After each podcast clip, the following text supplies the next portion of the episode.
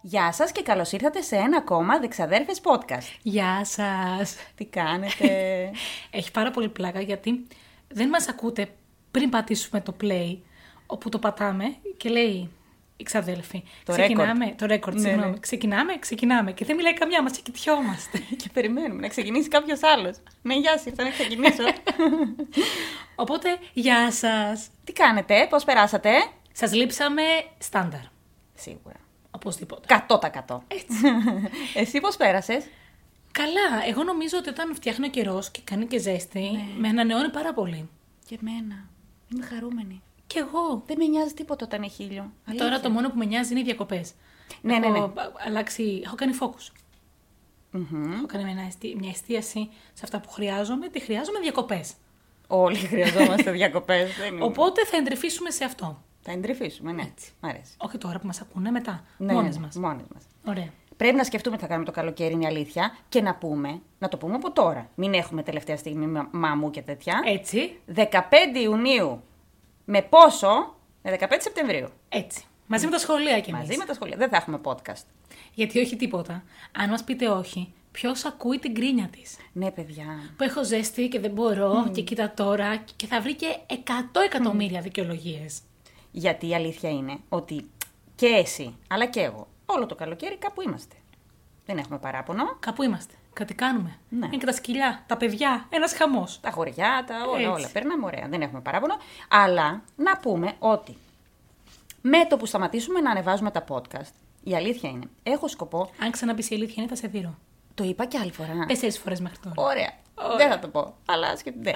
ε, ότι θα ασχοληθώ λίγο παραπάνω με το YouTube. Θα ανεβάζω κι εγώ επιτέλους. Ξαναβρίσκω τη φόρμα μου να αρχίσω να ανεβάζω βίντεο. Γιατί τη μαστιγώνω κάθε πρωί για να μπαίνει σε ρυθμό. Ναι. Και μια που μιλάμε για YouTube. Αμ, Πες το. Όχι, πες το εσύ. εγώ, αχ, εγώ δεν τα λέω καλά αυτά, αλλά θα τα πω για να με καταλάβουν οι υπόλοιποι άνθρωποι που δεν είναι στην κατηγορία τη δικιά σου. Ωραία. Ναι. Αποφασίσαμε με δημοκρατικές πάντα διαδικασίες που διέπουν αυτή τη σχέση. Καμία. ε, ότι επειδή υπάρχουν και άλλοι άνθρωποι σαν εμένα Ναι. που δεν το έχουν πάρα πολύ με την τεχνολογία, το Spotify, το Instagram, τις σελίδες. Και επειδή εμείς τους αγαπάμε όλους αυτούς τους ανθρώπους. ε, ό,τι podcast ανεβάζουμε στο Spotify και στο Podbean θα ανεβαίνουν και στο καινούριο μας κανάλι στο YouTube. Το είπα τέλεια. Το είπες τέλεια. Τέλεια. Γι' αυτό λοιπόν μπορείτε να μπείτε στο κανάλι μας στο YouTube, να κάνετε εγγραφή και σιγά σιγά θα ακούτε όλα μας τα podcast που θα τα ανεβάσουμε σιγά σιγά. Σιγά, σιγά. Αυτό ήταν το, το, η λέξη στην οποία πρέπει να επικεντρωθούμε. Οι λέξεις. Σιγά, σιγά. Ε, το κανάλι δεν το φτιάξαμε τώρα με ανάδρομο ερμή. Έχει λίγες, έχει λίγες μέρες. Λέγεται δεξαδέρφες. Οπότε μπείτε, κάντε μια εγγραφή, πατήστε και το καμπανάκι και θα δείτε ότι σιγά σιγά θα ανεβαίνουν τα επεισόδια. Εγώ έχω σκοπό Κυριακή που θα ανέβει αυτό το podcast. Πόσο έχουμε την Κυριακή, δεν θυμόμαστε. Τέλος πάντων, είναι 20 Μαΐου. Κάνεις πάρα πάρα πολλές ερωτήσεις και ε, την Κυριακή είναι 21 21. Μαΐου, μαζί με το podcast, θα ανέβουν και τα τρία πρώτα επεισόδια στο YouTube, στο Δεξαδέρφες, το κανάλι. Θα μας ακούτε πάλι, δεν θα βλεπόμεθα. Ναι, Όχι. ναι, ναι. Ωραία. Ακουστικά μόνο, ηχητικά, αλλά είναι κάτι πιο εύχριστο, πιστεύω. Έτσι. Αυτά είχαμε να πούμε. Όχι, ε, νο- αυτά είχαμε να πούμε, αλλά εγώ έχω ένα παράπονο γιατί σήμερα, αν εξαιρέσουμε ότι βρεθήκαμε, ότι καφέ δεν είχες για να πιούμε, ότι παραγγείλαμε τους καφέδες, ότι άνοιξες εσύ στο παλικάρι που τα έφερε, δεν πήρες τα καλαμάκια και πίνω κρύο καφέ από το ποτηράκι. Γιατί όμως, γιατί λυπήθηκα τα πλαστικά καλαμάκια και είπα έχουμε μεταλλικά. Πού να ξέρω ότι εσύ δεν πίνεις με μεταλλικό. Καταρχήν μπορεί ο άνθρωπος να είχε από μπαμπού καλαμάκια, που το Δεν ξέρει. είχε, ήταν πλαστικά, τα είδα εγώ. Εγώ σε αυτό. Εγώ με αυτό το μεταλλικό καλαμάκι δεν μπορώ. Είναι σαν να είναι ένα κουτάλι μέσα στον καφέ μου. δεν θα το ήθελα. δεν θα το ήθελα. Ένα ρημάδο καφέ είπαμε να Ναι. πούμε και μας το βγάζει από τη μύτη. Συ είπας, εγώ κυρία. ναι, ναι, ναι. Αυτά είχα να πω. Ωραία. Μπορούμε να τέλεια. συνεχίσουμε. Και φυσικά, Ναι. όλο αυτό το καλοκαίρι, το- αυτή τη μικρή περίοδο που θα λείπουμε, Μικρούτσικη. Έτσι. Μια σταλίτσα. μπορούν να μας στέλνουν ό,τι θέλουν. Ε, α, ναι. Να μας στέλνουν φωτογραφίες από εκεί που είναι. Είναι λίγο να μας στέλνουν επικίνδυνο αυτό, έτσι όπως το λέτε. Φωτογραφίες από εκεί που είναι.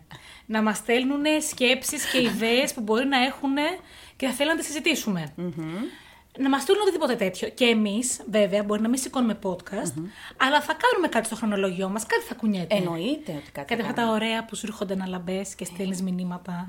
κάνουμε. 12 Να Ναι. η κα- ώρα το βράδυ, Ναι. να κάνουμε Q&A, να κάνουμε αυτό. Ναι, και εσύ και- καημενούλα τι να πεις, ναι. Λες Είναι πάντα. αυτό η δημοκρατία που είπα και στα stories μας. Ναι. Γι' αυτό λοιπόν να μπείτε και στο Instagram, στο προφίλ μας, στο Δεξαδέρφες Podcast. Podcast. Τι έχω πάθει σήμερα. Δεξαδέρφες Podcast. Να κάνετε και εκεί ένα follow, ε, Οπωσδήποτε. για να μας παρακολουθείτε, να βλέπετε τα νέα μας. Αυτά είχαμε Yes, να yes. πούμε. Ξαδέρφη, να σου πω κάτι που δεν θα σ' αρέσει. Στον επόμενο τόνο. Η Ναι, ώρα- έχουν περάσει 5,5 λεπτά. Τέλεια. Και θα περάσουν κι άλλα πάρα πολλά γιατί εγώ έχω μια τέλεια ιστορία. Και να πούμε πάρα, πάρα πολύ σύντομα, πάρα πολύ σύντομα, για να μην έχουμε θέματα, ότι κέρδισα στην προηγούμενη Να ψηφοφορία. σας πω κάτι. Πείτε την αλήθεια. Το κάνετε για να μου σπάσετε τα νεύρα. Εντάξει, αυτά είχαμε να πούμε. Λοιπόν, πάμε. Το γνωστό κορώνα γράμμα. Ναι. Μιου. Κορώνα.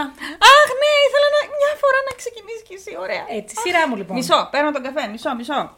Ε, βέβαια, αναβολευτεί κιόλας. Είπαμε ότι είμαστε στο 12ο podcast. Όχι, Ορίστε. είμαστε. ε. Στο 12ο. Τι ωραία. Εσύ, και όχι τίποτα. Εκεί που έλεγα μέσα στο μυαλό μου πώς θα τα πάμε, πώς θα γίνει η νέα σεζόν, πώς θα βρίσκονται τις ιστορίες. Είμαι πάρα πολύ χαρούμενη γιατί ξαφνικά ξυπηθούν ιστορίες από παντού. Ιδέες, έτσι Ναι. γίνεται πάντα. Δηλαδή, αν αρχίσεις και μπαίνεις μέσα στο κλίμα του true crime, μετά καταλαβαίνεις. Επίσης, ε, θα κάνουμε εδώ μια αποποίηση και θα πούμε ότι επειδή μας έχει έρθει μήνυμα το οποίο λέει ότι ντροπή σε σένα που χρησιμοποιείς πολλές ξένες λέξεις. Η μάνα μου ήταν έξαλλη. Μας έστειλε μήνυμα και τις δύο και λέει: Σταματήστε, ειδικά εσύ, για μένα εννοούσε την κόρη της, να χρησιμοποιείς τόσες ξένες λέξεις. γιατί εγώ και ελληνικοτάτες και δύσκολες. Ναι, όχι, έχει δίκιο. Και η αλήθεια είναι ότι δεν το κάνω. Πώς να το πω, μου βγαίνει ρε παιδί μου ασυνέστητα. Γι' αυτό λοιπόν είδες η Μανούλα. Ναι, όχι, έχει δίκιο η Μανούλα. Ωραία. Γεια σου, Μανούλα. για πες. Λοιπόν, μ, μ, είχα δύο ιστορίες στο μυαλό μου που βρηκα Αυτή μου άρεσε πάρα πολύ γιατί είχε φοβερά πλοκάμια. Εξελίσσεται, μπερδεύεται, δεν κατέληξα καθόλου τι έγινε στην πραγματικότητα. Οπότε θα το βρούμε μαζί. Θα σου μιλήσω λοιπόν, θα μιλήσω σε όλους σας, για τον Άλφρεντ Λόνστέιν. Ναι, Άλφρεντ. Εν τω μεταξύ, μόνη σου τα λες, μόνη σου γελάς. Εγώ προσπαθώ να καταλάβω τι λες. Ο Λόνστέιν. Lownstein. Μάλλον είναι Οκ. Βέλγος τραπεζίτης. Οκ. Κάπως αλλιώς Lownstein. θα- Lownstein. Άμα είναι Βέλγος. Σε, σε, σε- Ωραία, Stein. ο Βέλγος λοιπόν. Οκ. Και Πώς θα- είναι το μικρό του, το μικρό Ο του. θέλω. Άλφρεντ. Άλφρεντ, Ο ωραία. Άλφρεντ. Και εσύ θα μου πεις στο τέλος αν μιλήσαμε τελικά για μια εξαφανιση για έναν θάνατο ή μια δολοφονία. Α, μ' αρέσει, μ' αρέσει. Δεν έχω καταλήξει. Και εσείς θα μας πείτε στο τέλος. Ψήνουμε. Λοιπόν, εγώ σου είπα ακόμη το σκέφτομαι. Λοιπόν, ο Άλφρεντ γεννήθηκε στις Βρυξέλλες το 1877. Ε, πού θα ήσουν, Μαρίτσα. Έτσι. ε, πού θα ήσουν. Μέχρι το 1914 και μετά από τις συμβουλές του Γερμανοεβραίου πατέρα του, δημιούργησε μια πάρα πολύ πετυχημένη τραπεζική εταιρεία. Λεφτάς, ο Άλφρεντ. Μέχρι και τον Πρώτο Παγκόσμιο Πόλεμο είχε κάνει απίστευτες επενδύσεις σε τεχνητό μετάξι, ακόμα και σε ηλεκτρική ενέργεια που έδινε σε όλο τον πλούσιο κόσμο. Έλα. Βεβαίως. Φαντάσου τώρα για τι περιουσία συζητάμε.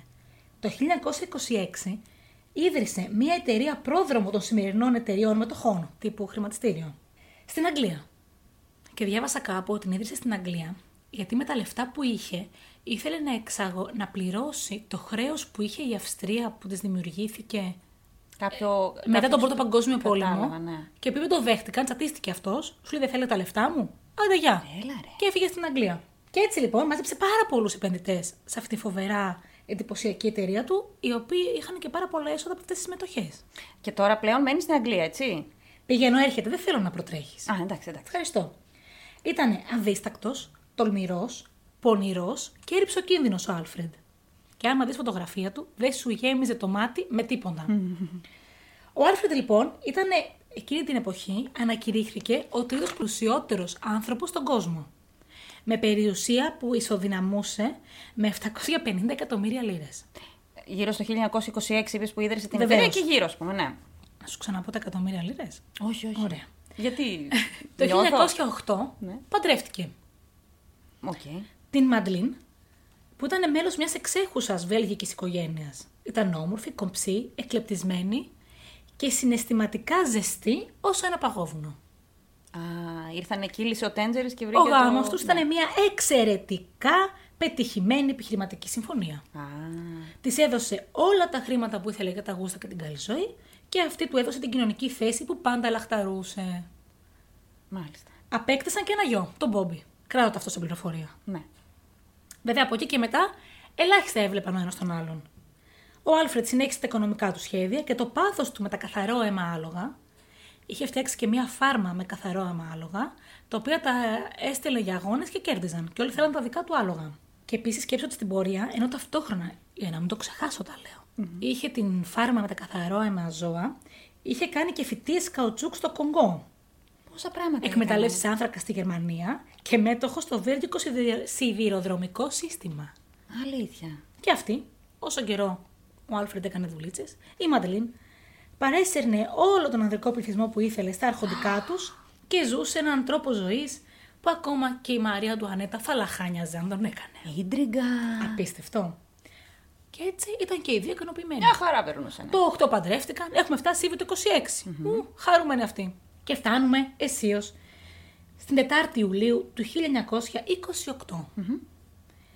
Όπου ο Άλφρεντ επιβιβάστηκε στο ιδιωτικό του αεροπλάνο από το αεροδρόμιο Κρόιντον για να πάει από την Αγγλία στις Βρυξέλλες. Ναι. Είμαστε δηλαδή έναν χρόνο σχεδόν πριν από το μεγάλο κράχ που οδήγησε και στη γνωστή μεγάλη ύφεση. Ναι, Το 28. Πολύ Έγινε το ωραία. κράχ. Καλά λέω, ή το 29. Το 29. Οκ. Οπότε είμαστε σχεδόν ένα χρόνο πριν. Συνεχίζω λοιπόν. Είναι οι πληροφορίες που έχουν πολύ σημασία στην πορεία. Ο Άλφρεντ ήταν μια πτήση ρουτίνας για αυτόν. Αγγλία, Βρυξέλλες και πίσω. Γιατί στις Βρυξέλλες έμενε η Μαντελίνη. Ιδιωτικό αεροπλάνο είπες. Βεβαίως, δικό του. Ωραία. Ήταν μια ωραία βραδιά. Ο πιλότος τον ενημέρωσε ότι θα έχουν μια πολύ ωραία πτήση, χωρίς αναταραχές, και ανέβηκε στο αεροπλάνο. Ο πιλότος, ο συγκυβερνήτης που ήταν και μηχανικός, ο Άλφρεντ, ο πιστός του σοφέρ Παύλα Παρκαδόρος, μη με κοιτάς, δεν ξέρω, Ναι. ο γραμματέας του, άντρας, Ναι. και δύο γυναίκες στενογράφους που είχε. Γιατί στα ταξίδια του επάνω ε, έγραφε και όλε τι επιστολές. Δούλευε ασταμάτητα. Οκ. Πάρα πολύ ωραία. Άρα πόσα άτομα έχουμε, πέντε άντρες και δύο γυναίκες. Ναι. Ωραία. τον σοφέρ Παύλα Παρκαδόρο τον έλεγαν Μπάξτερ. Προσπάθησα να καταλάβω αν ήταν και μπάτλερ ο Μπάξτερ. Όχι. Οκ. Μέχρι και σοφέρ, ξέρω εγώ, το, πε- το δεξί του χέρι και τα θελήματα. Κάπως. Ίσως. Και είμαστε λοιπόν μέσα στο αεροσκάφος.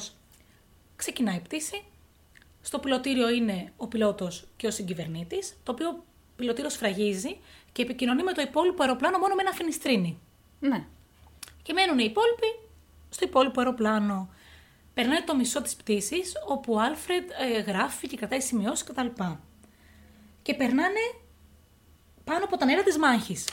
Ωραία. Χαρούμενοι. Κάποια στιγμή λοιπόν, μετά από το πρώτο μισό της πτήσης, ο Άλφρεντ σηκώνεται και πηγαίνει προς την τουαλέτα που βρισκόταν στο πίσω μέρος του αεροπλανου Πέρανε 10 λεπτά και δεν έχει γυρίσει. Ανησυχεί ο Μπάξτερ, Ο Ναι. Παρκαδόρο. Μπράβο. ναι. Και πηγαίνει να τον βρει. Χτυπάει την πόρτα, δεν του ανοίγει κανείς. Ξαναχτυπάει τίποτα. Σμπρώχνει με χαμό την πόρτα, τη σπάει, μπαίνει μέσα, κανείς στην τουαλέτα. Κανεί. εννοείς. Χάθηκε ο Άλφρεντ. Τον ρούφι ξυλικάν. Τι εννοείς. Θα σου εξηγήσω αμέσως. Αγωνιά, αγχώνεται, δεν μπορεί να καταλάβει τι έχει συμβεί. Φωνάζει τους άλλους, χτυπάνε το φινιστρίνι, ρίχνουν ένα σημείωμα μέσα στον πιλότο και στον συγκυβερνήτη. Χάσαμε τον Άλφρεντ. Πλάκα μου κάνει. Καθόλου. Και να πω πού να πήδηξα, αφού δεν έχει πόρτα. Υπήρχε πόρτα. Υπήρχε πόρτα για να μπει στην τουαλέτα. Και μέσα στην τουαλέτα Ναι. υπήρχε μία πόρτα στην άκρη της Ναι. που ουσιαστικά ήταν το εξωτερικό. Δεν κατάλαβα αν ήταν δεξιά από την πόρτα της τουαλέτας ή στην ευθεία της, που ήταν στο εξωτερικό του αεροπλάνου. Σαν έξοδο κινδύνου. Μπράβο! Α, Και υπήρχε αυτή η πόρτα. Θεωρήσανε λοιπόν ότι κάτι έγινε και μπερδεύτηκε ο Άλφρεντ και άνοιξε την έξοδο κινδύνου. Έλα και τώρα. βρέθηκε στο κενό. Έλα, δεν γίνονται αυτά που λες. Βέβαια, δύο δυνατοί άντρες που το δοκιμάσανε όταν ήταν ακίνητο το αεροπλάνο πλέον, λόγω αντίστασης, θεωρούσαν αδύνατον το να ανοίξει αυτή η πόρτα. Μα θα, θα- θα δημιουργούσε και κοινό αέρος. Ε, Πώς το λένε, τέλος πάντων, κάπως το λένε αυτό. Δεν γίνεται να μην το είχαν πάρει χαμπάρι. Συμφωνώ απόλυτα μαζί σου. Γιατί μέσα σε όλα αυτά, από πάνω η πόρτα είχε μια σαφή ένδειξη του exit και του κινδύνου Ε, Ναι. και είχε και μάνταλο με ελαττήριο που δεν ήταν δυνατόν να ανοίξει. Η νεκροψία βέβαια έδειξε, γιατί το βρήκαν κάποια στιγμή το πτώμα του, Πού το βρήκανε. Θέλεις να σταματήσεις. πως όταν έπεσε στο νερό ήταν ζωντανός. Άρα έπεσε και πνίγηκε ή με την πρόσκουρση. Ε, ναι. Η σύζυγός του βέβαια, όλο αυτόν τον καιρό, ζούσε ένα δράμα. Πρέπει να το καταλάβουμε. Οπότε. Περίμενε, θα τα βρω. Όχι. Μισό, μισό. Ε, γίνεται όλο αυτό. Λένε αυτοί ότι χάθηκε μέσα από την τουαλέτα. Γυρνάνε και δεν τον βρίσκουνε. Δεν, δεν ξέρουν τι έχει συμβεί. Και, μετά λέει από κάποιο ο καιρό. πιλότος, του Αχα. πε- Περίμενε. Θα στα πω ταυτόχρονα. Ναι, ναι, ναι. Δεν τον βρίσκουν. Και πρέπει κάπου να προσγειωθεί το αεροπλάνο. Χάσανε έναν άνθρωπο. Χάσανε το αφεντικό τους, σε πάση περιπτώσει. Ναι. Αυτό που πληρώνει την πτήση.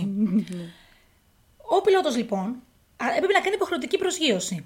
Και αντί όμως να προσγειώσει το αεροπλάνο στο αεροδρόμιο του Σεντ Ιγκλεβέρν, που θα ήταν το λογικο αυτός το προσγείωσε σε μια ειρηνική παραλία κοντά στη Δουκέρκη που χρησιμοποιούνταν μόνο από το στρατό ναι.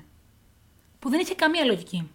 Όσο το ψάξανε μετά και την πήκαν οι και την Detective κτλ., δεν υπήρχε λόγος να το προσγειώσει εκεί το αεροπλάνο. Ναι, αλλά Έπρεπε να ήταν πάρει έκτακτη πα- ανάγκη, ρε παιδί μου. Ναι, πρέπει να ήταν η διαφορά πάρα πολύ μικρή ή να ήταν η ίδια απόσταση με το κανονικό αερο- αεροδρόμιο. Μμμ. Α, Και αυτός να το έκανε στην ερημική παραλία. Και μάλιστα ο πιλότος συμπεριφερόταν πάρα πολύ περίεργα στους πρώτους στρατιωτικούς που πήγανε στο αεροπλάνο. Γιατί σκέψει τώρα. Σε ένα τόπο που είναι περιοχή για το στρατό και κάνουν ασκήσει, ξαφνικά προσγειώνεται ένα αεροπλάνο. Ναι. Πήγανε και όλοι οι στρατιωτικοί, σχεδόν δεν τους μιλούσε ο πιλότος, καμία πληροφορία. Βέβαια, ίσως το έκανε γιατί. Φοβότανε. Ναι, ή είναι προσωπικές πληροφορίες του πολύ πλούσιου εργοδότη του. Ναι, Σωστά. Ο επιθεωρητής που ασχολήθηκε μετά είπε πως ήταν όλα πιθανά. Πως δεν μπορούσε να καταλάβει τι απ' όλα έχει συμβεί. Το σώμα του Άλφρεντ βρέθηκε δύο εβδομάδες αργότερα, Ναι, στις στι 19 Ιουλίου, και αναγνωρίστηκε από το ρολόι που φορούσε και είχε και τα αρχικά του από πίσω, τα εσώρουχά του που ήταν μεταξωτά και από τα παπούτσια του. Αλλά ρούχα δεν φορούσε. Περίμενε. Και το πρόσωπό του ήταν ε, Παραμορφωμένο. διαβρωμένο ναι, από τη ζέστη και τη Θα θάλασσα. μπορούσε άνετα να είναι κάποιος άλλος. Αν τον αναγνωρίσανε μόνο από το ρολόι, τα παπούτσια και το βρακί του. το μεταξωτό. μεταξωτό βρακί. Έτσι. Έλα μου ντε. Αν το πρόσωπο του ήταν. παρα- Και κάπου εκεί λοιπόν είναι που έλεγα ότι όλο αυτόν τον καιρό η σύζυγος ζούσε ένα πολύ μεγάλο δράμα, γιατί μέχρι να βρεθεί το πτώμα και να ανακηρυχθεί νεκρός, δεν μπορούσε να χρησιμοποιήσει ούτε ένα ευρώ από την περιουσία του Άλφρεντ. Γιατί, αφού ήταν γυναίκα του. Δεν μπορούσε να δικά τους δικούς λογαριασμούς, έπρεπε να κηρυχθεί νεκρός για να μπορέσει να το χρησιμοποιήσει. Δεν υπήρχαν, φαντάζομαι, τότε το κίνη λογαριασμοί. Θα σηκώσω από την κάρτα μου λεφτά. Α, οκ. Πολύ ωραία. Η θεωρία όμως πως με κάποιο τρόπο ευθυνόταν αυτή για το θάνατό του, γιατί βαρέθηκε, κουράστηκε, θα κάνει τη ζωή της κτλ., δεν έστηκε καθόλου σε κανέναν, γιατί δεν είχε κανένα κέρδος. Ήταν ήδη πάρα πολύ ευτυχισμένοι και δεν είχαν καμία προστριβή μεταξύ τους. Ναι. Και επίσης. Α, ναι, όχι, ναι, ανακυρώσ... αν ανακηρύσσονταν νεκρός, θα έπαιρνε. Δεν είχε- Ανακηρύχθηκε νεκρός μετά, Ναι. αλλά δεν είχε κέρδος. Δεν είχε κέρδος. Το περίεργο βέβαια ήταν ότι ήρθε να τον θάψει, τον έθαψε σε έναν τάφο, σε ένα δικό τους νεκροταφείο που είχαν οι γονείς της, Ναι. μάλλον, και σε έναν πολύ ασήμαντο τάφο που δεν θα χτυπούσε σε κανέναν το μάτι, με καμία μεγαλοπρέπεια, και αυτή δεν παρευρέθηκε καν στην ταφή. Μάλιστα. Βαριότανε, δεν είχε. Βέβαια, είχε προσλάβει αυτήν έναν δικό της ιδιωτικό detective να κάνει μια ακόμα νεκροψία και μήπως ανοιχνευτεί κάποιο δηλητήριο στον οργανισμό του, που ήταν μη φυσιολογικό. Τίποτα τέτοιο δεν ανοιχνεύτηκε. Το μόνο που βρήκαν στον οργανισμό του ήταν μια μικρή ποσότητα αλκοόλ. Λογικό. Δεν έπινε ποτέ ο Άλφρεντ. Τίποτα. Και ούτε του είχαν σερβίρει αλκοόλ στο αεροπλάνο. Ε, δεν έπινε. Και θα μου έλεγες τώρα ότι θα μπορούσε να σταματήσει εδώ η έρευνά μας και να καταλήξουμε ότι ο Άλφρεντ αυτοκτόνησε. Μα δεν καταλήξαμε, αφού είχε αλκοόλ. Αφού δεν αναγνωρίστηκε από το πρόσωπο. Θα μπορούσε να είναι κάποιος άλλος. Δεν έχει. Αυτή εντωμεταξύ δεν πήγε στην κηδεία. Όχι, όχι. Και αυτή μου μπαίνει στο κάδρο των υπόπτων. Μ' αρέσει να το λέω αυτό. Γιατί όμως. Γιατί αν ήταν αισθημένο όλο αυτό και ήξερε ότι αυτός που, που, που, που είναι εκεί μέσα δεν είναι ο άντρας της, δεν θα την ένοιαζε. Καταλαβέ. Αν το είχαν στήσει όλο αυτό και ήξερε ότι ο άντρας της είχε, είχε, είναι κάπου αλλού, βρίσκεται κάπου αλλού και είναι ζωντανός ή έχει πεθάνει με κάποιον άλλο τρόπο, δεν θα την ένοιαζε να πάει στην κηδεία. Κατάλαβε. Μμμ. Απόλυτα. Γιατί έχω όλο το story μετά. Ωραία, για πες. Γιατί μέχρι τότε θεωρούσαν λοιπόν ότι είναι πολύ πιθανό να είχε αυτοκτονήσει ή να έπεσε από λάθος. Βέβαια, κανένα γράμμα δεν βρέθηκε ποτέ. Γιατί θεώρησαν ότι μπορεί να ήθελε να αυτοκτονήσει, γιατί έβλεπε το κράχ που ερχόταν, θα είχε πρόβλημα με τις ε, εταιρείες του και τις επενδύσεις του. Παρ' όλα αυτά, λοιπόν, συνεχίζω. Αυτό που λέμε λοιπόν με σιγουριά, και κατέληξαν όλοι, είναι ότι ο Άλφρεντ σμπρώχθηκε από το αεροπλα- το αεροπλάνο. Πώς μπρο. Και το ήξεραν όλοι οι επιβάτες. Με το που το διαβάζω Εσύ, αυτό. αυτό θυμίζει μυθιστόρημα Γκάθα Και Κρίστη. εκτό ότι η Αγκάθα Κρίστη θυμίζει και η Ηρακλή Πουαρό, που ήταν Βέλγος. Αχ, ναι, σωστά. Ε, και είναι και ο Άλφρεντ Βέλγος. Συνεχίζω, αυτό ήταν δικός μου συνειρμός, έτσι. Ίσως μάλιστα οι πληρωμένοι δολοφόνοι να ήταν οι, οι δύο πιλότοι. Οι οποίοι μετά πέθαναν και οι δύο πάρα πολύ σύντομα. Και Ο ένας από καρκίνο, ο άλλος επίσης από φυσικά αίτια. Αλλά μέχρι και τον θάνατό τους έκαναν μια ζωή η οποία δεν τέριαζε με τα κανονικά τους έσοδα. Άρα φαινόταν ότι κάποιος τους είχε δώσει χρήματα. Για τους υπόλοιπους επιβάτες δεν μάθαμε ποτέ ξανά τίποτα. Έχουμε τον, τον Παρκαδόρο. Τον, πρα- για τον πρακατόρο θα σου πω, ξέρουμε.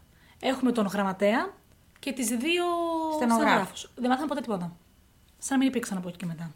Πώς Καμία πληροφορία, τίποτα. Δεν δούλεψαν, δεν προσλήφθηκαν πουθενά, τίποτα. Καμία πληροφορία. Φανταζόμαστε βέβαια όλοι ότι και αυτοί πήραν κάποιο ποσό.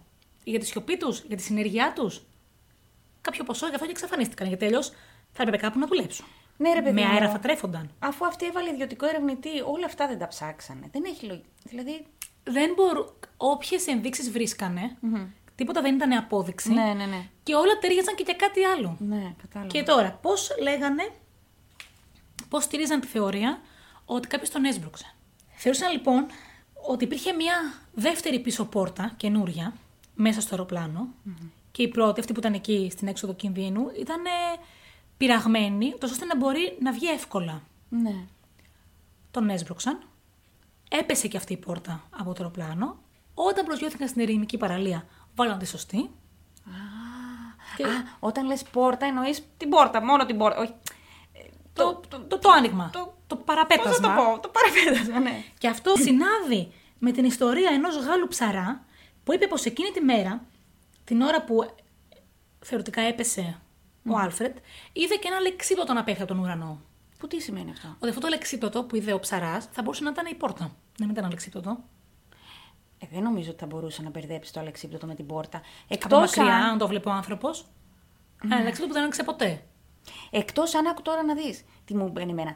Υ- Υπήρχε πρόβλημα στην πόρτα, πήγε αυτός στην τουαλέτα, κάπως έγινε, άνοιξε η πόρτα, έπεσε και αυτοί για να καλύψουν τη βλακεία που κάνανε, βάλανε τη δεύτερη. Θα μου πεις γιατί να έχουν δεύτερη πόρτα. Ε, αυτό δεν σου έχει λέω. νόημα. Ναι. Πολύ ωραία. Και έτσι είναι το ότι τον σμπρώξανε και είχαν μια δεύτερη πόρτα και τη βάλανε η οποία ήταν απείραχτη. Η δεύτερη πόρτα. Όταν φτάσανε και βρήκαν το αεροπλάνο, η πόρτα ήταν καινούρια, τσίλικη. Γι' αυτό και προσπαθούσαν δύο ισχυροί άντρες να την ανοίξουν και λέγανε ότι δεν ανοίγει αυτή η πόρτα. Πόσο μόνο την έχει ανοίξει ο Άλφρεντ μόνος του, ενώ μπερδεύτηκε. Αντί να βγει, μπήκε. Αντί να μπει, βγήκε. Δεν καταλαβαίνω. Πολύ ωραία. Χαίρομαι που δεν καταλαβαίνεις γιατί. και μέσα σε όλα αυτά λοιπόν μας μένει ο Μπάξτερ, ο παρκαδόρος Ναι. ο Φερ, ο οποίος μετά τον είχε στη δούλεψή του ο γιος του Άλφρεντ. Θυμάσαι που είχε ένα γιο ο Άλφρεντ. Ναι, αλλά τότε ο γιος του ήταν. Ε, αν παντρευτήκαν το 9. Ήταν 20 χρονών. Ο- Το 8 παντρεύτηκαν, το, Το 29 ας πούμε. Α, με ένα χρόνο. ήταν 20 χρονών. Πολύ ωραία. Α. Ο γιος του λοιπόν ήταν ένας playboy της εποχής, ο οποίος δεν είχε καμία ανησυχία για καμία επιχειρηματική δράση που είχε ο πατέρας του. Δεν τον αφορούσε τίποτα από όλα αυτά. Ναι. Πάρα πολύ ωραία.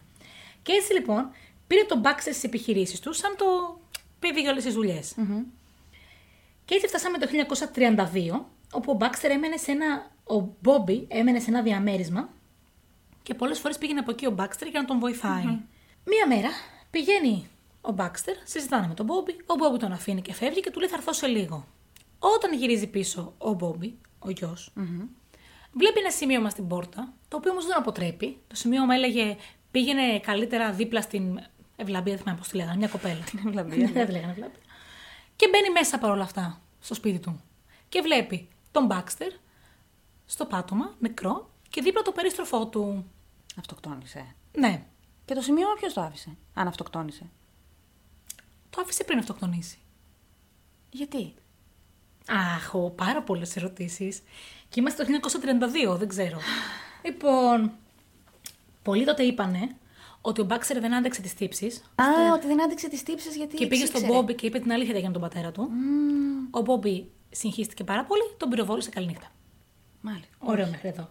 Βέβαια να Και πούμε. γιατί έφυγε και ξαναήρθε. Για να Δεν φαντώσει είναι άλλο στον εαυτό Αυτό, του. ναι, δηλαδή. Δεν έχει λογική να είσαι στο σπίτι σου. Έκανε άλλο στον εαυτό του. Έδωσε άλλο στον ναι. εαυτό του. Άρα παίζει αυτό. Βέβαια να πούμε μετά σε όλα αυτά ότι το 1941, δηλαδή 9 χρόνια μετά, ο Μπόμπι, ο γιος, πέθανε τόνισε. επίσης σε αεροπορικό δυστύχημα. Πλάκα μου κάνεις. Όχι. Και εδώ λοιπόν ερχόμαστε και λέμε.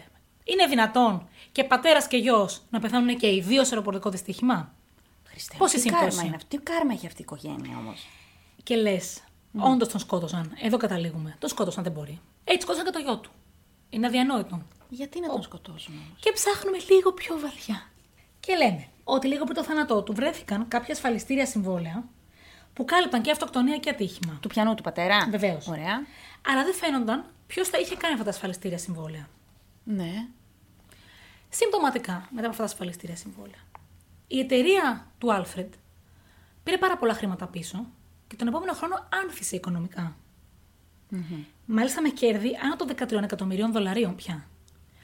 Αν το σκεφτόμασταν πρακτικά, ο θάνατος του Άλφρεντ, του ιδρυτή της εταιρείας, θα έφερνε μια ανεπανόρθωτη ζημιά σε αυτή την εταιρεία. Ήδη τον πρώτο μήνα που είχε πεθάνει, είχε 50% μείωση των- του μετοχικού της κεφαλαίου. Ωραία. Άρα θα θεωρούσαν όλοι ότι αυτή η εταιρεία θα διαλυθεί. Ναι. Και αυτή τελικά είχε 13 εκατομμύρια κέρδος. Άρα κάποιος συνέχισε να κινεί την εταιρεία, να την οθεί σε έσοδα, έχοντας λάβει και κέρδη. Οπότε εδώ λέγαμε ότι το σκότωσαν οι αντίπαλοι ή κάποιοι εχθροί, γιατί όλοι οι πλούσιοι έχουν εχθρούς, οι οποίοι θέλαν να κερδίζει άλλο δική εταιρεία, αλλά δεν τα κατάφεραν γιατί ο δαιμόνιος ρηψοκίνδυνο Άλφρεντ είχε κάνει δικλείδες ασφαλείας και έτσι συνέχισε να αποφέρει κέρδος. Ή, γιατί έχω κι άλλο, Ε. ή Έχει καεί ο εγκέφαλός μου και χωρίς το ή, να ξέρεις. ο ατρόμητος ρηψοκίνδυνος τραπεζίτης μας προσπίθηκε το θάνατό του από την αρχή. Ε, ναι. Ναι. Γι' αυτό και προσγειώθηκαν στην ερημική παραλία. Ναι. Γι' αυτό και είχε τη δεύτερη πόρτα. Ναι. Τον άφησαν εκεί. Γι' αυτό και η γυναίκα του δεν πήγε στην κηδεία. Και δεν την νοιάζει που θα θαυτεί. Μία αναγνωρίσιμη ισορρό. Μια αναγνωρίσιμη. Ε, ρε, εσύ, εντάξει, αυτό. Και έτσι πήρε και τα λεφτά από την ασφαλιστική. Και έσωσε και την εταιρεία του. Και συνέχισε ένας Βέλγος κρίσος, μια καινούρια αρχή. Και ο Μπάξτερ γιατί αυτοκτόνησε. Αν αυτοκτόνησε, γιατί αυτοκτόνησε, δεν είχε τύψεις. Μπορεί να ήθελε να πει την αλήθεια. Μπορεί να σου άλλα λεφτά. Να εκβιάσει τον Μπόμπι. Αχ, σωστά. Α, Για πες τώρα, τι συζητάμε. Πέθανε ο Άλφρεντ. Τον σκότωσαν τον Άλφρεντ. Ή έκανε μια φοβερή δολοπλοκή ο Άλφρεντ. Και τους κορόιδεψε όλους. Αυτό. Και ζει στο νησί μαζί με τον Έλβη και τον Μάικλ Τζάξον. Ορίστε. Άνετα. Αλήθεια όμως, εγώ το πιστεύω αυτό. Δηλαδή. Ότι ζει ο Έλβη και ο Μάικλ Τζάξον. Όχι. Για λίγο ανησύχησα. Μισό να εξηγήσω. Από όλα αυτά που είπες, σαν θεωρίες, η πιο πιθανή μέσα στο μυαλό μου είναι αυτή που λες ότι αίσθησε. Εγώ μέχρι ένα σημείο μου πεπισμένη ότι τον σκότωσαν. Εχθροί που βάλαν όντως τον πιλότο και τον κυβερνήτη. Και οι υπόλοιποι ήταν επίσης μπλεγμένοι και πήραν λεφτά. Πήραν λεφτά, αλλά ακο- αν, αν το είχε στήσει αυτός, πάλι θα τους έδινε λεφτά. Ναι. Να τους πήξει, μη μιλάτε, ρε παιδί μου. Και μέσα στο μυαλό μου μετά τα βάλα αλλιώς. Α, Ο παλιατζής. Ο, ο Παλιατζής. δικός μας, ναι. καλός το παιδί. Ότι επειδή ήταν πάρα πολύ καλός στη δουλειά του, το έβλεπε το κράχ που ερχότανε ναι. και ήθελε να κάνει ένα ξε... καινούριο ξεκίνημα και να το πιάσει από την αρχή, χωρίς να έχει ε, αυτά που θα ταλαιπωρούνταν μετά οι εταιρείες του από το κράχ. Μέσα αυτή τη μεγάλη ύφεση. Ναι. Αυτά ήταν τα δικά μου, ναι. Είμαι σίγουρη ότι το αίσθησε. Το έχτισε τόσο καλά που τους έπεισε όλους. Και άκου τώρα να δεις. Και αυτό που είδε ο ψαράς ήταν όντως αλεξίπτωτο. Πολύ πιθανό. Ε? Ε, αφού προσγειώθηκε το αεροπλάνο στην ερημική παραλία. Ναι, αλλά θα ήταν πολύ ρηψοκίνδυνο αν προσγειώθηκε στην Α, παραλία. έχεις δίκιο. Γιατί μόνο. ε, γιατί αν είχε προσγειωθεί και αυτός μέσα στο αεροπλάνο στην παραλία, θα τους είχαν ειδήσει στρατιωτικοί. Ναι, ναι. Πώς θα έβγε. Ορίστε. Πήδηξε με το αερόστατο. Αλεξίπτωτο. Α, Τι είπα εγώ. Αερόστατο. το Φιλές αλεξίπτωτο. φογκ. Από το αερόπλανο που λέει και η Ναι, ναι, γιαγιά ναι. μου έλεγε. Έλα ρε εσύ. Όχι, όχι, το αίσθησε. Είμαι σίγουρη. Δηλαδή, ένας άνθρωπος πρέπει να είναι, για να είναι τόσο έξυπνος και να έχει τόσες επιχειρήσεις και τόσα τόσα. Είναι τόσο χαζός που άνοιξε λάθος πόρτα. Πες μου λίγο. Όχι, δεν είχα στο μυαλό μου ότι άνοιξε λάθος πόρτα. Τον έριξαν. Ότι έκανε βλακιά και βγήκε την πόρτα ήταν αδύνατον. δεν αν είχε κανένας Ναι. όφελος να τον σκοτώσει. Οι εχθροί του. Που θέλαν και αυτοί ένα κομμάτι της πίτας από τα έσοδα. Ναι, Ή κάποιοι δυσαρεστημένοι μέτοχοι. Επίσης πάμπλουτη κρίση άλλων χωρών. μάλιστα. Δυσαρεστημένοι υπήρχαν πολλοί. Πώς τον είπαμε, τον τύπο, Άλφρεντ Λόνσταϊν. Λόνστάιν. μάλιστα, οκ. Πολύ ενδιαφέρουσα. Έτσι ο Άλφρεντ. Όχι, όχι, το αίσθησε. Είμαι σίγουρη. Εντάξει, Ε, θα συμφωνήσω μαζί Και σου. μετά έζησε σε ένα νησί μοναχός του την υπόλοιπη ζωή του. Όχι και... μοναχός, είπες με τον Έλβη και τον Μάικλ. ναι, ναι, ναι. Μη σου πω τους περίμενε. Καλά στα παιδιά. Έλα ρε εσύ. Ιδέες. Πολύ ωραία ιστορία. Πολύ χαίρομαι που σ' άρεσε. Όλες οι ιστορίες σου, ίσως γιατί είναι της ίδιας εποχής και επειδή εγώ όταν ακούω μια ιστορία τη φτιάχνω μέσα στο μυαλό μου, έχουν το ίδιο κλίμα. Καταλαβαίνεις τι λέω. Ναι. Λίγο vintage, λίγο... Ε, ναι, ξέρω. δεν θα είναι. Αφού είμαι εκεί το 1920-25, βαριά 30 Ρε, φτάνω. κάτι έχεις κάνει εσύ σε μια προηγούμενη ζωή, δεν εξηγείται. Κάπου εκεί ήσουνα και ήσουνα και κάτι... Στην ποταπαγόρευση θα ήμουν κάτι. Βαρώνεις τα καλαπάκια. Ορίστε. Από το πρώτο επεισόδιο. Κάποιος με ρώτησε Τι? σε αυτό που είχαμε κάνει στα stories Ναι. ε, στο Instagram. Ναι. Ποια είναι η αγαπημένη σου ιστορία. Και το- η, Η πρώτη Βαρόνη. με τα γκαλαπάγκο. Αυτή η Βαρόνη είναι. το άλλο Σε έχει στιγματίσει, ναι. Ναι. Η Αλήθεια. γυμνή Βαρόνη, έτσι. Η γυμνή βαρώνει. Κάτι ήσουν εσύ, να ξέρεις. Μια προηγου... Κάτι ήσουν σε εκείνη την περίοδο, μέχρι το 1930, κάτι. Να το βρούμε. Κάτι από το κρατορικό, βασιλικό. Ορίστε. Ε, Πώς το λένε, αριστοκρατικό, κάτι ήσουν. Δεν εξηγείται αλλιώς. Κι εγώ η παρατρεχάμενη. λοιπόν. Για πάμε ωραία σε σένα ιστορία. τώρα. Πάρα πολύ ωραία ιστορία. Πάρα πολύ χαίρομαι που σου άρεσε. Εγώ λοιπόν έχω μια ιστορία, μικρότερη νομίζω. Οκ. Μικρότερη, σίγουρα μικρότερη. Εμένα ήταν μεγαλούτσικη και έβγαλα και πόσα. Ναι, και έβγαλες. Η δικιά μου ιστορία λοιπόν είναι μια πάρα πολύ γνωστή ιστορία σε εμάς του true crime Δεν θα δεν ξέρω. community. Community, το ήξερες. Community. ναι. Μανουλά, ε, στην ε, κοινότητα του. Πώς θα το πω. Του, ε, του, εγκλήμα- όχι. εγκλήματος, την Ναι, κοινότητα- του εγκλήματος. Αυτό, Μανούλα. Της εξυχνίας των Της εγκλημάτων. εξυχνίας των εγκλημάτων, ναι. Εγώ θα σου μιλήσω λοιπόν για τη δολοφονία του Μάικλ Διπολίτο. Σου λέει κάτι. Τίποτα. Όχι. Ωραία, χαίρομαι. Εν τω μεταξύ τώρα είμαι σίγουρη. Αυτοί που ακούνε ήδη έχουν καταλάβει πού το πάω. Μισό. Μη σε ψηφίσουν γι' αυτό. Όχι. Α. όχι. Μη σε ψηφίσουν γενικά όμως. Ναι. Λοιπόν, για τη δολοφονία του Μάικλ Ντιπολίτο. Βρισκόμαστε στο Boynton Beach της Φλόριντα και είναι 4 Οκτωβρίου του 2008. Ο 38χρονος Μάικλ Ντιπολίτο, η γυναίκα του εκείνο το βράδυ έλειπε. Ήταν εκτός πόλης. Και αυτός ο καημενούλης τι να κάνει, Βγήκε έξω να πιει ένα ποτό. όχι. Όχι. Παίρνει τηλέφωνο να έρθει μία συνοδός στο σπίτι του. Για παρέα. Για παρέα. Λογικό. Να δουν μια Ταινία. ρε παιδί μου. Ναι. Γλυκούλης. Τέλος πάντων, δεν το σχολιάζω. Και μετά από λίγη ώρα χτυπάει η πόρτα και μπαίνει μέσα η Ντάλια Μοχάμετ. Η 26χρονη Ντάλια Μοχάμετ. Δεν ξέρω τι καταγωγής ήταν, ε. Πάντως αυτό ήταν το όνομά της. Ωραία. Τι συνέβη εκείνο το βράδυ, τι κάνανε, τι δεν κάνανε. Μετά από δύο εβδομάδες, ο Μάικλ ζητάει διαζύγιο από τη γυναίκα του που ήταν 7 χρόνια παντρεμένη. Μια χαρά πέρασε ο Μάκλ. Κάτι ναι, να χαράπει. Είμαι σίγουρη ότι πέρασε Έτσι. καλά.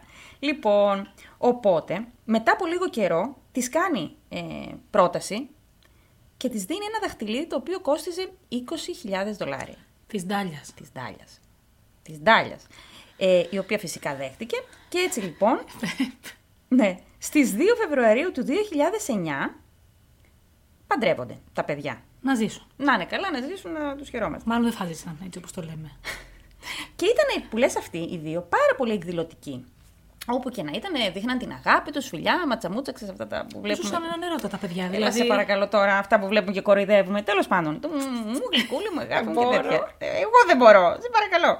Έτσι λοιπόν, στις 12 Μαρτίου του 2000. Α, να πω λοιπόν εδώ ότι αυτός, αυτή είπαμε, ήταν συνοδός. Ωραία. Αυτός ήταν επιχειρηματίας. Ε, κάποια στιγμή στο παρελθόν είχε κατηγορηθεί για οικονομική απάτη. Είχε μπει στη φυλακή για 7 μήνες Καλό παιδί. Καλό παιδί, καλό παιδί, θα δεις. Και ήταν έξω με αναστολή. Η αναστολή, άκου, θα ήταν 28 χρόνια με αναστολή, που είναι Πάρα πολύ. πάρα πολύ. Προφανώς έκανε κάτι πολύ βαρύ. Επειδή ήταν οικονομικό το έγκλημα, είπαν να Ακριβώ. τον. ναι. Και τον αφήσαν έξω με αναστολή. Στις 12 Μαρτίου λοιπόν του 2009, χτυπάει η πόρτα του σπιτιού και είναι κάποιοι αστυνομικοί, τρεις αστυνομικοί, που του λένε ότι πρέπει να ψάξουμε το σπίτι σου γιατί κάποιος πήρε έναν ανώνυμο τηλεφώνημα και είπε ότι υπάρχουν ναρκωτικά. Αυτός παθαίνει ένα σοκ. Λέει, ναι, λέει να ψάξετε, δεν έχω πρόβλημα. Ψάχνουν το σπίτι ολόκληρο και δεν βρίσκουν τίποτα. Ωραία. Δύο εβδομάδες αργότερα, και ενώ βρισκόντουσαν σε ένα Σαββατοκύριακο έτσι πολύ ρομαντικό στο Palm Beach στη Φλόριντα, ξαναέρχονται οι αστυνομικοί και του ζητάνε να ψάξουν το αυτοκίνητό του, για, γιατί πάλι είχαν ένα ανώνυμο τηλεφώνημα που έλεγε ότι έχει ναρκωτικά Μάλιστα. στο αυτοκίνητο. Ψάχνουν το αυτοκίνητό του, δεν βρίσκουν τίποτα. Δύο εβδομάδες αργότερα, Κάθε δύο εβδομάδες αυτή τη δουλειά κάναμε. ναι, και ενώ, συμβαίνει, και ενώ είναι έξω σε ένα εστιατόριο και τρώνε, ξαναέρχονται οι αστυνομικοί. Έπια. Και λένε ότι πάλι είχαμε ένα ανώνυμο τηλεφώνημα. Χίλια συγγνώμη, σας εύχομαι τώρα. Σας κόψαμε και με, το, με την κουκιά στο στόμα. Να ψάξουμε το αυτοκίνητό σας. Να το ψάξετε, λέει και αυτός ο Ε, καημένο. πια ανοίχτε. ναι. Και αρχίζουν και ψάχνουν το αυτοκίνητό του και βρίσκουν ένα σακουλάκι με κοκαίνη. Μάλιστα. Ωραία. Ναι. Αυτός παθαίνει ένα σοκ και να τους παρακαλάει και να λέει: Σας παρακαλώ, δεν... καταλαβαίνετε κι εσείς ότι όλα αυτά δεν έχουν νόημα. Δηλαδή, κάποιος προσπαθεί να, Να με με παγιδεύσει, ενοχοποιήσει, ναι, να, με ενοχοποιήσει. ενοχοποιήσει- να με ενοχοποιήσει και όλα αυτά. Που είχε μια λογική από ποια άποψη, ότι αυτός επειδή είχε πολλούς εχθρούς με με αυτή την απάτη που είχε κάνει την οικονομική και επειδή στο παρελθόν έκανε και χρήση ναρκωτικών, αν κάποιος ήθελε να τον παγιδεύσει, ήταν πολύ εύκολο. Και με κάποιον περίεργο τρόπο, που θα σας εξηγήσω μετά τι έγινε, οι αστυνομικοί τον πιστέψανε Ωραία. και τον αφήσαν ελεύθερο. Ωραία, ωραία. Το επόμενο πρωί η Ντάλια του λέει, του ανακοινώνει ότι είναι έγκυος. Ωραίο συγχρονισμός. Ναι. Δεν μπορούσε να το ανακοινώσει εκεί που τρώγανε. Αυτό σκέφτηκα και εγώ. Έπρεπε να δηλαδή, ε, περιμένει την επόμενη μέρα. ναι, μια που τώρα βρήκαν και την κουκαίνη στο, στο αυτοκίνητό σου, να σου πω κάτι ωραίο. Είμαι έγκυος. λοιπόν. Και έτσι λοιπόν του ανακοινώνει ότι είναι έγκυος και φτάνουμε στο καλοκαίρι του 2009. Είναι 5 Αυγούστου και είναι 5 και 40 το πρωί. Έγκυος αυτή. Ωραία. Ωραία. Χαρούμενη, ευτυχισμένη. Ζέστη. Ζέστη, ναι. Και αυτή τι κάνει 5 και 40 το πρωί. Να καταλάβεις από εκεί πόσο ανώμαλη είναι. Πηγαίνει στο γυμναστήριο. Η έγκυος. Η έγκυος στις 5 και 40 τα ξημερώματα. Εντάξει. Αυτός μένει στο σπίτι, ο Μάικλ. Ε, ξεκινάει το πρωινό του, πηγαίνει μία βόλτα από το σκυλί και όλα αυτά. Μετά από μία ώρα παίρνουν τηλέφωνο οι αστυνομικοί την Τάλια και της λένε να επιστρέψει στο σπίτι και ότι έχει συμβεί κάτι πολύ τραγικό. Να ψάξουν το αυτοκίνητό τους. Γιατί κάνε Θα μέρε. μπορούσε, θα μπορούσε. Φτάνει λοιπόν αυτή στο σπίτι και της ανακοινώνουν ότι πριν λίγη ώρα άκουσαν πυροβολισμούς μέσα από το σπίτι και ότι ο άντρας της είναι νεκρός. Αυτή ξεσπάει, κατέρευσε, πραγματικά κατέρευσε. Δηλαδή ξεσπάει σε λιγμούς και κλαίει και χτυπιέται και το μόνο που ζητάει εκείνη την ώρα είναι: Σας παρακαλώ, αφήστε με να τον δω τουλάχιστον. Η κοπέλα σε τραγική κατάσταση, καταλαβαίνεις, και έγκυος. Και υδρωμένη από το γυμναστήριο. Πραγματικά. Αυτό την ένιωθε, ναι. Και την παίρνουν στο αστυνομικό τμήμα για κατάθεση, γιατί θέλαν να δουν αν αυτός είχε κάποια προηγούμενα με κάποιους άλλους, να της πάρουν κατάθεση γιατί τα συνέδεσαν τα γεγονότα με αυτό που είχε γίνει ότι προσπαθούσαν Ε, ναι. να τον παγιδεύσουν. Την πηγαίνουν λοιπόν στο αστυνομικό τμήμα, αυτή σε τραγική κατάσταση.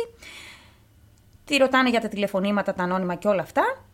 Και εκεί που κάθεται αυτή, της φέρουν έναν άντρα και της λένε τον αναγνωρίζεις αυτόν. Και λέει αυτή, Όχι, πρώτη φορά τον βλέπω στη ζωή μου.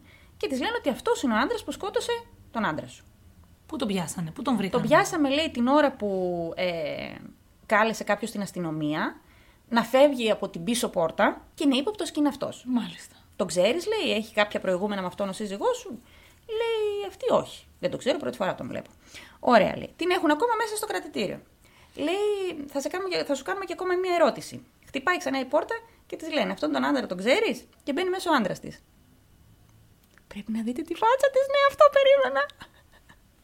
Ο Μάικλ Ντιπολίτο. Αφού ήταν νεκρός. Ε, δεν ήτανε. Δεν, Και γιατί έγινε όλο αυτό. δεν μπορείς να φανταστείς. Δεν μπορείς να φανταστείς. Όχι. Μ' αρέσει τόσο πολύ, γι' αυτό περίμενα. Λοιπόν, δεν υπήρξε καμία δολοφονία.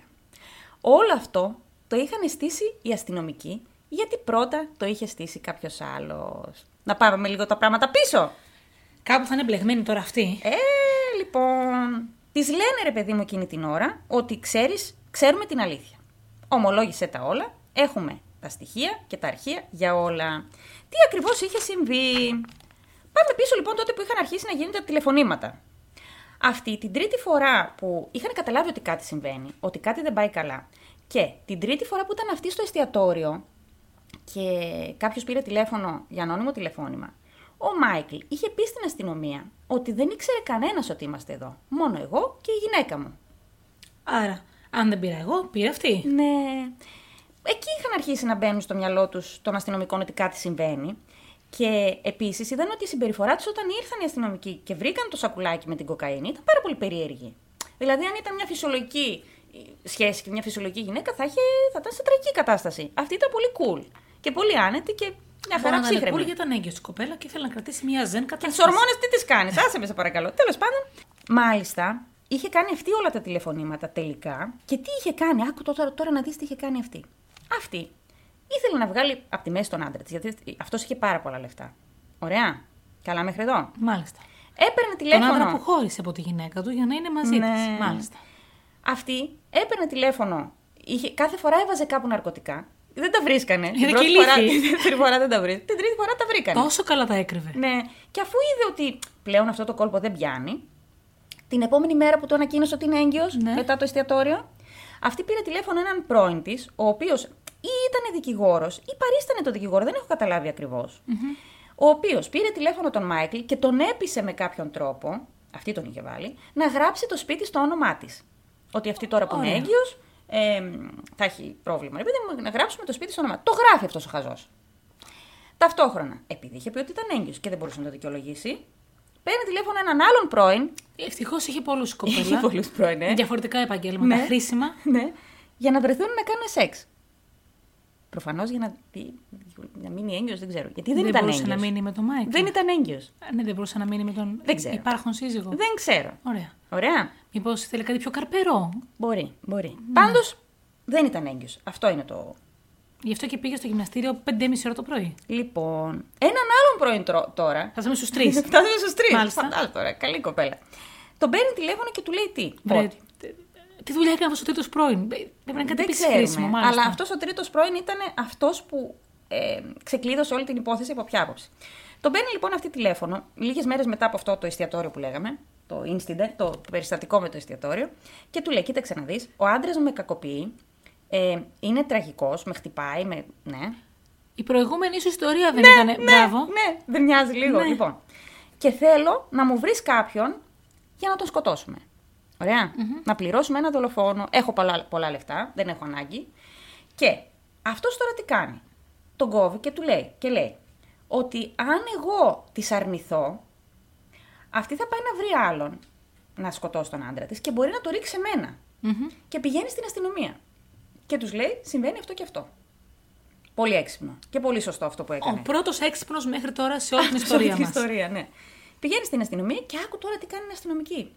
Βάζουν ένα αστυνομικό να το παίξει δολοφόνος, δίνει ραντεβού με αυτήν σε ένα πάρκινγκ, συναντιούνται μέσα στο αυτοκίνητο και αυτοί έχουν και κάμερα και μικρόφωνο. Ωραία. Μέχρι εδώ. Του δίνει 12.000 ευρώ, ε, δολάρια προκαταβολή και του, του δίνει φωτογραφίες από τον άντρα της, το σπίτι τους και του λέει ότι στις 5 Αυγούστου το πρωί εγώ θα λείπω, θα πάω στο γυμναστήριο και εσύ θα μπεις μέσα και θα τον σκοτώσεις. Τέλεια. Έχουν δηλαδή και ομολογία και τα πάντα. πάντα. Αυτή βέβαια, άμα δεις το υλικό από την κάμερα, είναι κάπως διστακτική. Δηλαδή, κοιτάει λίγο γύρω της, λίγο φοβάται, μην, μην υπάρχουν κάμερες, λίγο αυτά. Και ενώ τη ρωτάει δύο φορές ο αστυνομικός που το έπαιζε δολοφόνος, ότι είσαι σίγουρη θες να σκοτώσουμε τον άντρα σου, αυτή δεν απαντάει.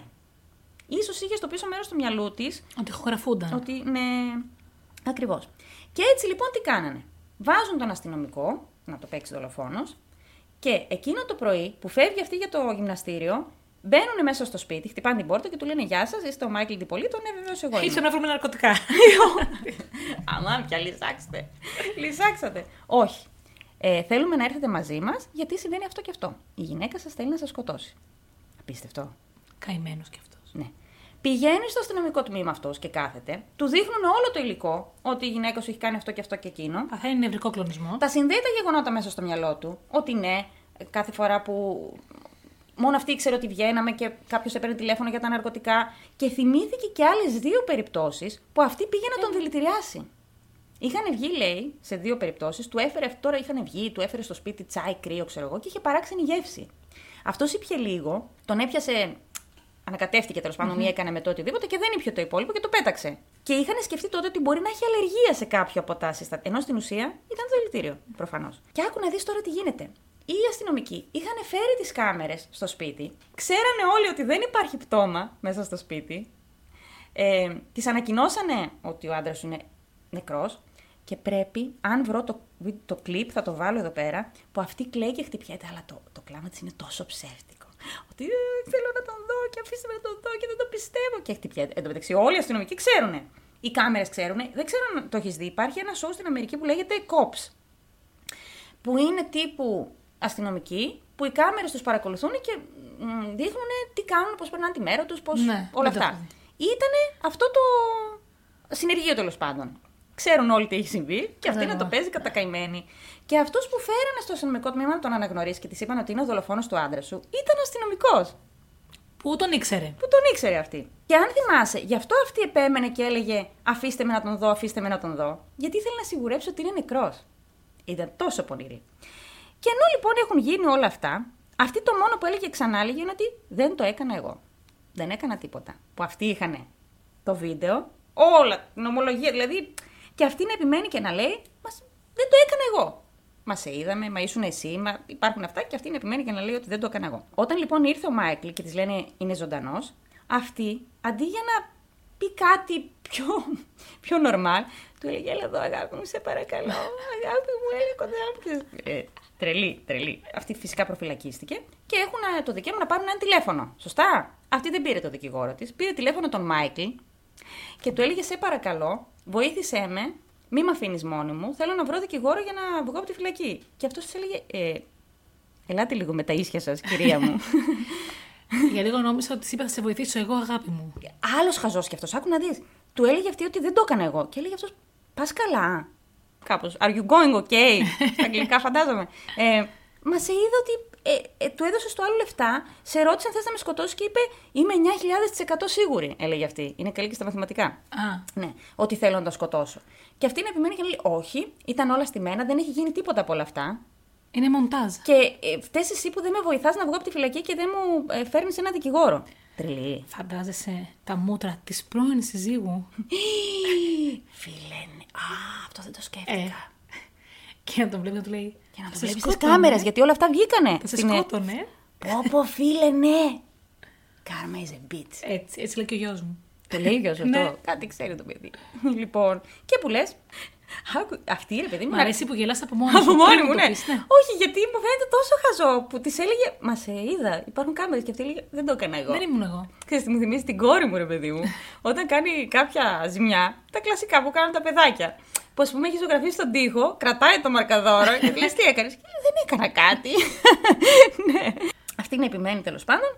Προφυλακίζεται 20 μήνες και η, δι- η δίκη. Άκου τώρα να δεις αυτό που σου έλεγα πριν. Αυτός πόσο χαζοβιόλης είναι. Της λέει, Εμένα με ενδιαφέρει μόνο να πάρω το σπίτι πίσω και αν μου δώσεις το σπίτι πίσω, εγώ θα ψήσω με κάποιον τρόπο τους δικηγόρους, θα κάνω ό,τι μπορώ για να φας τη λιγότερη ποινή που μπορείς να φας. ωραια Θα σε βοηθήσω και θα σου βρω και καλό δικηγόρο. Και αυτή τι έλεγε, ρε φίλε. Όχι, το σπίτι είναι δικό μου. Εντάξει. Τρελή.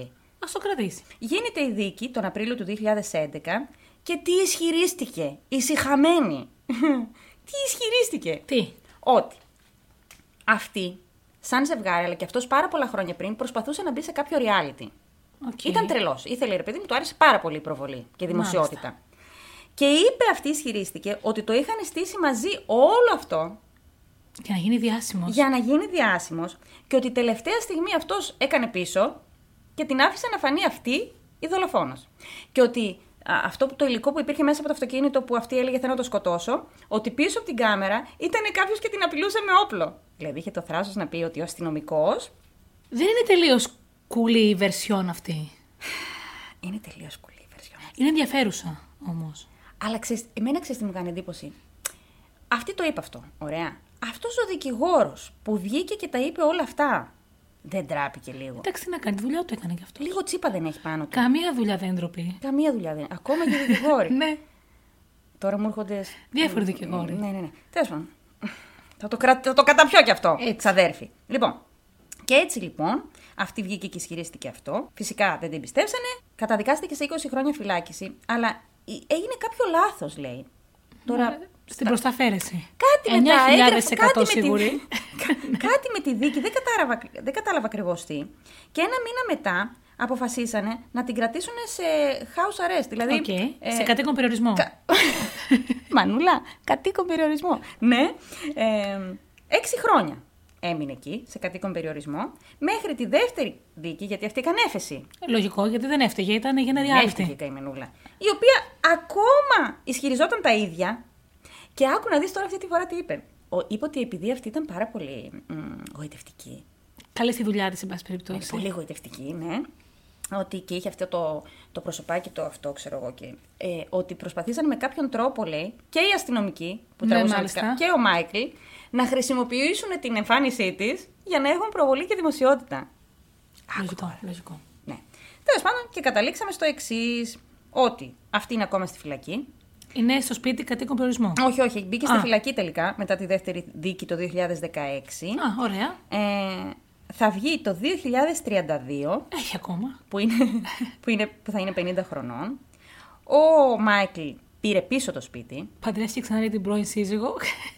Πλάκα κάνω. Δεν ξέρω. Θα τι- ήταν όμως. Θα ήταν. Θα Ναι. ήταν ωραίο. Τέλος πάντων, ε, πήρε πίσω το σπίτι, γιατί μπήκε δικηγόρος, ε, εισαγγελέας στη μέση και είπε ότι ναι, δεν μπορείς να σου πάρει το σπίτι. Ξαναπαντρεύτηκε και έχει και παιδιά και είναι ευτυχισμένος. Αυτή ακόμα και σήμερα και δίνει συνεντεύξεις μέσα από τη φυλακή. Αχα. Επιμένει μια, τη δικιά της βερζιόν ότι όλα ήταν στη μένα. Φαντασιόπληκτη. Τελείως. Κλικούλα. Τι ζώδιο ήταν, δεν ξέρω, θα το ψάξω. Φαντασιόπληκτη. Η, φανταψ... μπλε, Η φαντασιόπληκτη τι ζώδιο ήταν. Ναι. Δεν ξέρω. Δεν ξέρουμε. Νομίζω ότι ήταν ζυγός. Α, θα μπορούσε.